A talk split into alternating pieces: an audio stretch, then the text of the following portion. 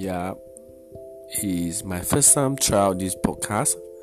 Um, I think basically for me to share about my feelings, um, my experience, how I see the things, um,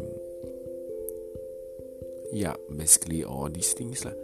And I found this is quite interesting because of uh, previously I used to write, and now I can just speak out with my intonations, my feelings,